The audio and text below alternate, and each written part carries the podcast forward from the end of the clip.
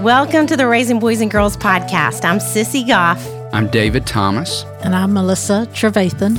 and we're so glad you've set aside a few minutes to spend with us today. In each episode of this podcast, we'll share some of what we're learning in the work we do with kids and families on a daily basis at Daystar Counseling in Nashville, Tennessee. Our goal is to help you care for the kids in your life with a little more understanding, a little more practical help, and a whole lot of hope. So pull up a chair and join us on this journey from our little yellow house to yours. The Raising Boys and Girls podcast is brought to you in partnership with Minno. Minno provides meaningful screen time and shared experiences for families to help you grow in your faith together. Check them out at podcast.gominno.com. That's podcast.gominno.com.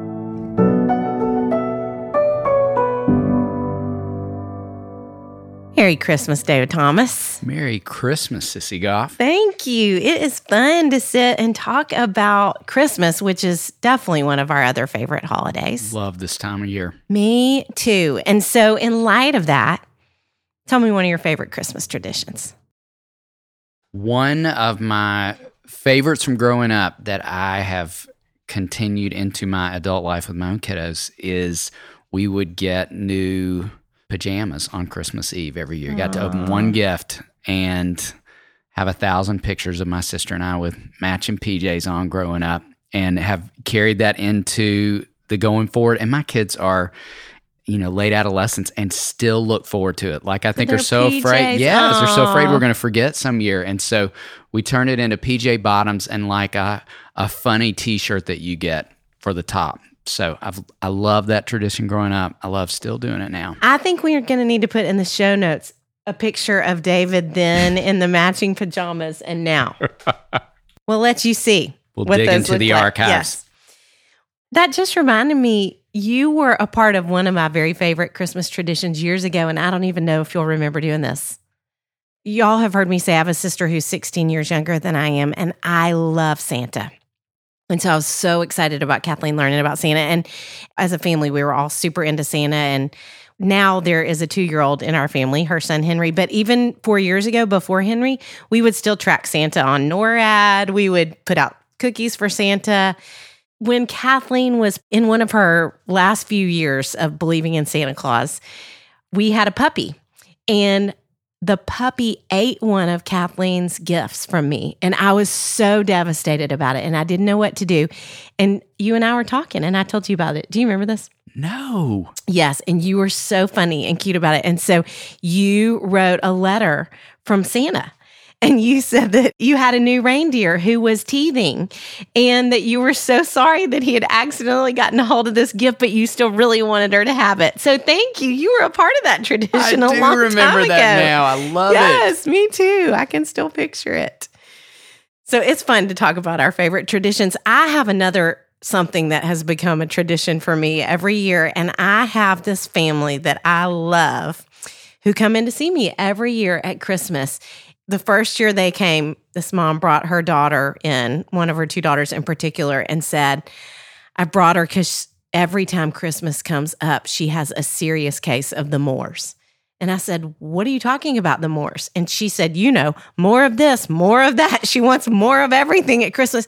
So literally, we have a more appointment every single year where we talk about entitlement.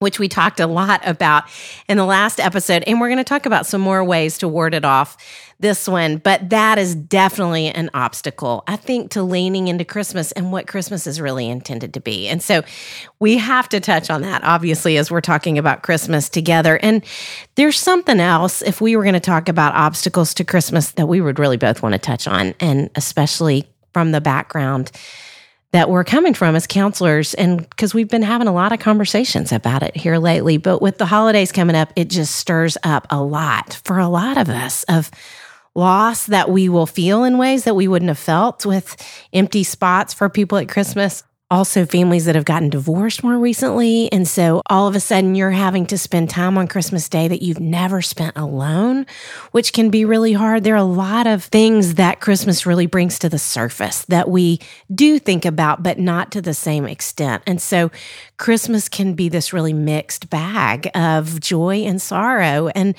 way too often we don't talk about that. And so, those of us who are struggling or are experiencing some kind of loss, I think we can feel kind of pushed to the edges of this entire holiday, which is not what we want. And it's not even what we believe the holiday is about.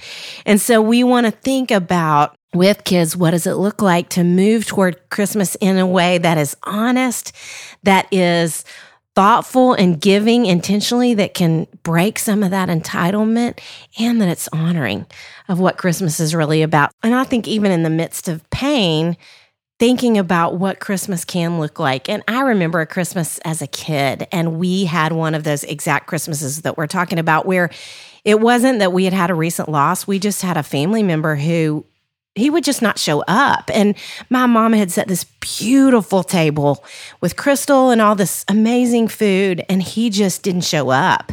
And I remember watching my grandmother, his mother's face. She sunk and sunk and sunk the more time that passed. And my mom must have gone and called her best friend because ugh, it still makes me choked up because 10 minutes into us trying to kind of go ahead and eat without this family member and his children, none of them came all of a sudden we heard this Christmas caroling outside of our door and went to the door and our best family friends that are really like family to us had left their Christmas Eve table and come to carol to us. Mm. And it just changed everything for us. It was such a gift in that moment every year after that, I think for probably the next 12 years, we actually had Christmas Eve with that family. Mm. And it made our table richer and it was so fun. And it always felt like a memory to me of someone that gave in such an impactful way in the midst of sadness at the holidays. And, and I think those things can become traditions and rituals for us. We are so thrilled to be partnering with our friends at Minno to bring back the Raising Boys and Girls podcast. We all know that devices are here to stay. So if you want to make screen time meaningful for your kids, Minno is for you. A new streaming service designed just for kids. Minno has over 2,000 episodes of fun and faith filled shows that have been carefully curated by moms, dads, and church leaders so it's safe for your family. Check them out at podcast.gominno.com. That's podcast www.gominno.com to start your free trial. I love that you told that story because it's so where I wanted to go and thinking some about rituals. I would challenge every parent listening, I'm challenging myself to be thinking about creating as many rituals around giving and serving as you do around buying a tree or present purchasing that we're really moving kids in that direction through building rituals and traditions that are anchored to that. and and I've loved over the years hearing so many kids and adolescents talk about the kinds of rituals, you know, they do at Christmas time that are meaningful to them. I especially love hearing them talk about their version of the very story you just told of some way that they gave to someone in their neighborhood, in their community, in their city, in some way. And it's fascinating. I've even known kids applying to college who wrote their college entrance essay around a Christmas tradition. Wow. Yeah. And so I think it's a reminder to all of us as Sissy's telling that story, as we're reflecting on the things kids have said, that those things stay with kids. And we're excited in a few minutes to even be talking with you around more ideas, more ways that you could be doing that. But as we think about gifts being a part of the Christmas experience, and certainly as we have some conversation around entitlement being a barrier, as we've been talking around, that it feels so important that we think about the intersection of those two things. And one of the rituals I've heard a lot of families talk about over the years is adopting the wisdom of the three wise men, bringing one gift each, and that they end up giving three gifts to each child and are really intentional about if we're only going to give three gifts, let's be really thoughtful in what those are, as opposed to we're just going to buy 28 different things and it's a constant flow of just opening the next thing. And so if that's something that resonates with you as a parent, if not, just thinking about how could I be more thoughtful in the way we give to each other. I had a family tell me last year that they realized the mom said we were opening presents on top of each other. And she mm. was like, no one even had awareness of what the other person had gotten. And so the thought of just even slowing down that process in an intentional way so that kids can, as we talked about in the last episode, express gratitude for what they've just gotten. And we're not, as the mom said, opening gifts on top of each other. But But there's no shame if you do more than three gifts. No, That's okay not too. at We don't want you to feel any Not shame as a result of this. just slow it down Slow some. it down. I love and I love what you said about prioritize giving as much as you do buying a tree. That's beautiful. I love that, David. Talk about some intentional practices. So, yeah, let's talk about our three intentional practices. So, there is something that happens that is one of the things that makes me really sad around the holidays. And it happens in my office a lot. And I would imagine you have the same conversation in your office a lot. And that's kids who will come in and I'll say something like, Tell me what you're getting your mom for Christmas, or what are you giving to your brother for Christmas? And they'll say, I don't know, my mom does all that. Like, do you do a card then? No, my mom does it all. And I think what a missed opportunity for kids. And I will say the Christmas gift I most remember ever giving my mom is there was this type of purse that was really cool at the time. And I saved and saved and saved for months to give my mom a purse. It literally is the only Christmas gift I remember giving as a child because I think I did that. I put time and effort into that. And I think the rest of my mom was sweet and trying hard and she bought them for me.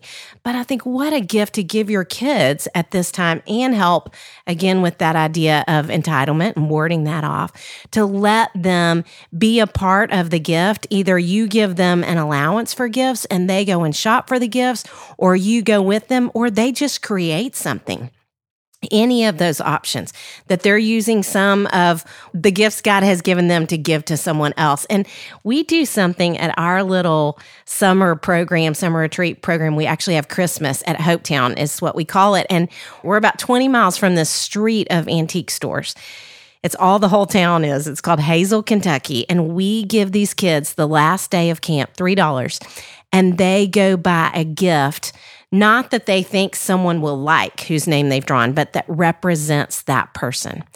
And I remember getting a cane one time because they talked about how, as a counselor, I helped kids walk on their journey. But it's things like that, it's symbolic gifts. And I have had more kids in the last few years tell me that they did that exact thing for their family members for Christmas, which is so cool. So you could even do something like that. Take them to an antique mall and let them pick out something that represents their siblings. I mean, literally, we spend $3 a person. It's nothing. And it's so cool to see what they come up with. So have them be a part of that process in one way or another, even to write their names on the tags. But the mechanical piece that really impacts their hearts more than you can even imagine. So that would be the first I would say. What would you say? What would you have to Well, you stole my thunder. I was Oh, going to no. say drawing names. So I love that you introduced it in that great way. And I think families can do that. We forget that that could happen within a family. A lot of extended families will do that, but within a nuclear family, you can do that. And with kids who haven't even had the opportunity to earn money yet, they could make a homemade gift. And for kids, if you're in keeping with that challenge we gave of them using their own money and they don't have a lot, that you could do $5 gifts within the family. And it's so fun to hear kids tell stories about creative ways they shopped for another family member with only $5. And over time, you could increase that, you know, to $10 when they're in middle school, $20 when they're in high school. But thinking on the idea of, being intentional within the family in the ways you give gifts. So it's not, as Sissy said, just throwing a kid's name on a tag for a sibling's gift. Talk about another one. So, the last one I would say is to do the very thing that we've been talking about of acknowledge that the holidays can be hard. And if your family is not in the middle of a season where it's harder, then do something for somebody who is because it would mean so much to them. But if your family is in that season, acknowledge what's going on, talk about it, be honest. If you need to get up an hour earlier and cry yourself, whatever you need to do to process that, and then acknowledge it with your kids because they're feeling it too, even if they're not saying it. Or maybe they don't feel it Christmas morning, but Christmas night it sets in. Go ahead and have conversations about the fact that the holidays can be hard. And I think if your family has lost someone, there are a lot of ways you can bring that person into the holidays. And I'm sitting here thinking about it even as we're saying it because I lost my mom this past December before Christmas, and David did his the year before. And we're both, I think we would say, still really feeling that loss Yes. and very aware of it during the holidays at Christmas time. And so to do something like make your grandmother's favorite dish and make sure it's on the table and put a picture of her by it or something. I mean, anything. We have a friend who, a coworker who her grandmother loved Pringles. They would have all these beautiful dishes, and every Christmas they would also set out literally a can of Pringles. And her grandmother has died, and they still have a can of Pringles out. And I love it doing something like that. And again, taking that sorrow to what Christmas is about. Because you all, that's the reality of this season. That's why we have this. That's why we're giving all of those things. And I want to read y'all a poem that I came across, I don't know, probably in the early 90s, that has stayed with me ever since. And I thought of it as I was walking my mom through the season of her life ending last year and ended up putting it on my Christmas card because it just felt so true to me. And it's sure something I want to go back to. I may do the same Christmas card two years in a row because I want to remember. And it's by a woman named Ann Weems, and it's called Not Celebrate. Not celebrate. Your burden is too great to bear. Your loneliness is intensified during this Christmas season. Your tears have no end. Not celebrate. You should lead the celebration. You should run through the streets to ring the bells and sing the loudest. You should fling the tinsel on the tree and open your house to your neighbors and call them in to dance. For it is you above all others who know the joy of Advent.